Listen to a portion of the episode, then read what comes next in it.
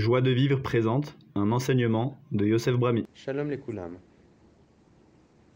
Donc on va essayer de continuer ce que nous avons déjà démarré. On s'était posé une question de savoir comment passer donc de Mekabel à Mekabel Almenat Lashpia, donc d'égoïste altruiste. On sait que altruiste, c'est une dimension très très très élevée. Et Béhémet, comme on a dit, la première chose avant tout, c'est d'y croire. Croire qu'on peut devenir à l'image de Dieu, croire qu'on peut être mashpia, donc euh, influencer le monde pour le bien. Alors souvent on me demande, mais on voit beaucoup de goïms qui peuvent, euh, qui sont altruistes. On a vu des grands balais chez les goïms. Alors Bémet, ils ont déjà un très très haut niveau et il faut les, féliciter. Mais il reste que ce n'est pas cette dimension qu'on demande. La dimension de la Torah, c'est une dimension très très différente. C'est une dimension où d'abord on est, on le fait par ordre divin. Donc tout ce que nous faisons, c'est pour Hachem. Et donc avec une volonté profonde de lui ressembler. Alors que quand on parle du précède, de l'altruisme des, des alors on sait très bien que, en règle générale, ils le font avec un certain intérêt. C'est pas un intérêt complètement pur comme nous on doit le faire. Ça veut dire avec la volonté de faire euh, du bonheur, on va dire, du nachat à notre Créateur. Vous connaissez tous la Gemara Vodazara, où on montre qu'à la fin des temps, tous les goïms vont passer devant Hachem en se targuant de tout ce qu'ils ont fait pour la Torah, pour le peuple juif et pour Hachem. Et Hachem leur répondra à chacun qu'ils ne l'ont fait que pour eux. Alors, cette Gemara était souvent difficile à comprendre, mais pourtant, dans la, profondeur de l'âme de chaque individu, il faut savoir que si on ne le fait pas pour Hachem, alors on le fait pour nous. Il faut bien qu'on le fasse pour quelque chose. Alors, soit on le dirige vers Hachem avec une volonté profonde de le servir, de lui faire du nachat et de, faire ce pourquoi nous sommes là, soit eh bien, on se sert. On se sert individuellement et donc on le fait que pour nous ou par intérêt vis à -vis des autres. Alors, c'est un peu dur d'entendre ça, mais il n'empêche que quand on essaye de toucher des dimensions comme la Torah nous l'indique, et qu'on rentre là-dedans, on va commencer à comprendre réellement ce que c'est que l'altruisme selon la Torah qui est très, très, très différent. Encore une fois, je répète, c'est un niveau élevé qui paraît difficile, mais comme on l'a dit, il faut y croire et on peut y accéder. Donc, euh, à nous d'y travailler. Pour travailler, pour commencer ce travail. Il faut savoir que comment le monde a été créé, et à partir des enseignements hmm, qui ont été donnés, qui ont été donnés sur le monde, on va essayer de se les appliquer. Ça veut dire que, comme Rachamim nous disent, le monde est un petit homme et l'homme est un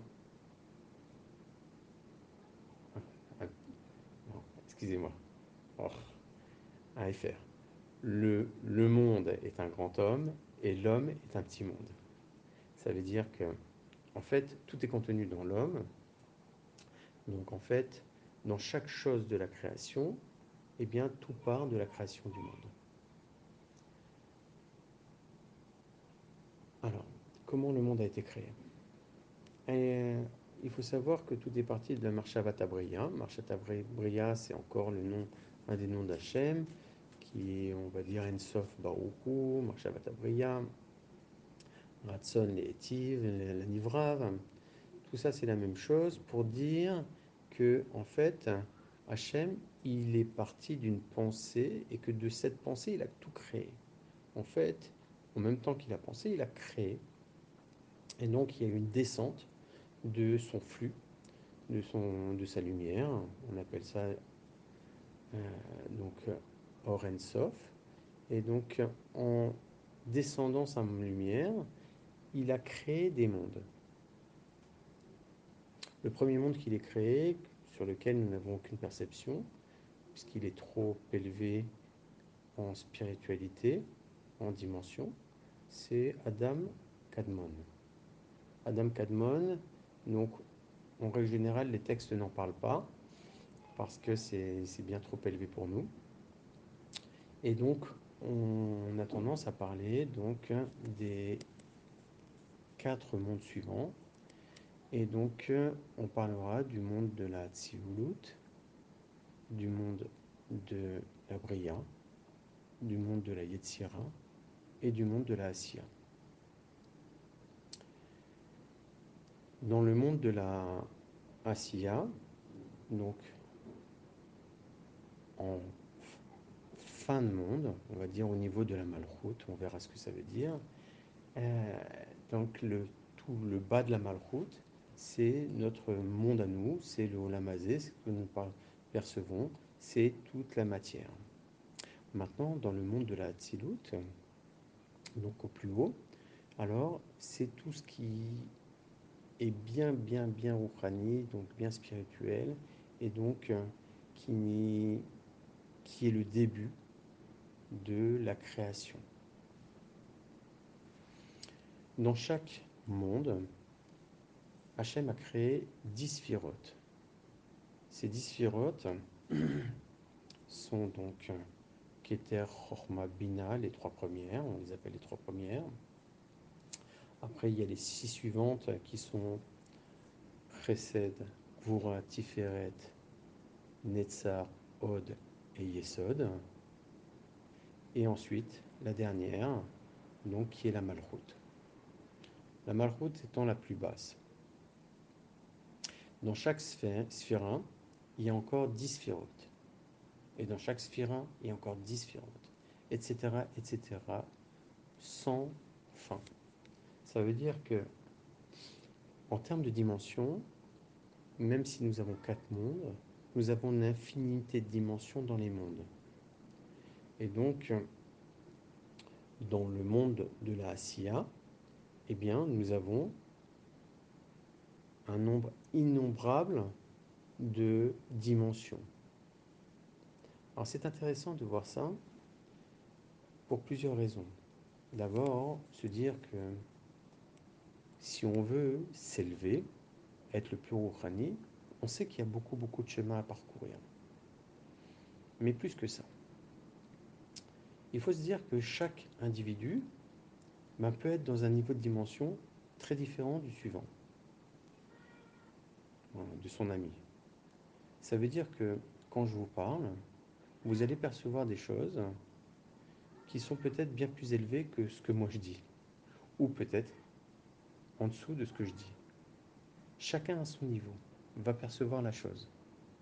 Et donc, souvent, on voit de là qu'il y a des problèmes de compréhension, de, communication.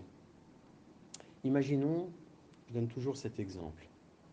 Imaginons que vous êtes au troisième étage et vous êtes positionné à un point et moi je suis au rez-de-chaussée, au même point, la même, au même endroit précis. On est tous les deux au même endroit. Pourtant, vous percevez des choses qui sont très différentes de ce que je peux percevoir.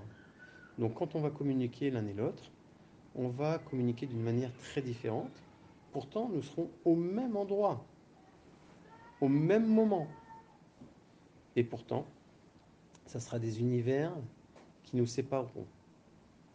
Ce que je veux vous montrer, c'est que déjà, le fait d'avoir conscience de la multitude des mondes, la multitude des dimensions des mondes, alors on va pouvoir commencer à comprendre déjà le chemin à parcourir, le chemin à faire pour pouvoir s'élever et la compréhension que l'autre n'est pas forcément à notre niveau.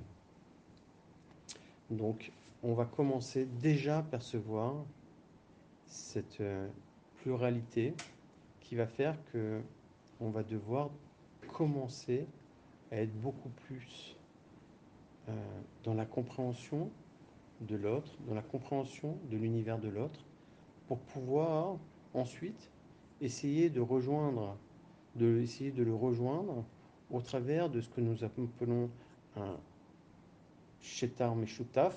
Ça veut dire qu'il nous faut une passerelle commune qui s'appelle la Torah.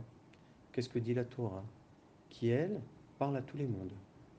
Et donc, quand on arrive à comprendre que on a besoin de s'attacher à la Torah pour pouvoir bien communiquer avec les uns et les autres, pour pouvoir être avec les uns et les autres, alors on commence déjà à prendre conscience du travail qui nous est demandé, du travail qu'on attend de nous et de cette capacité qui tout doucement, par la Torah, va nous aider à nous élever. Bonne journée à tous. Retrouvez tous nos cours sur joiedevivre.org.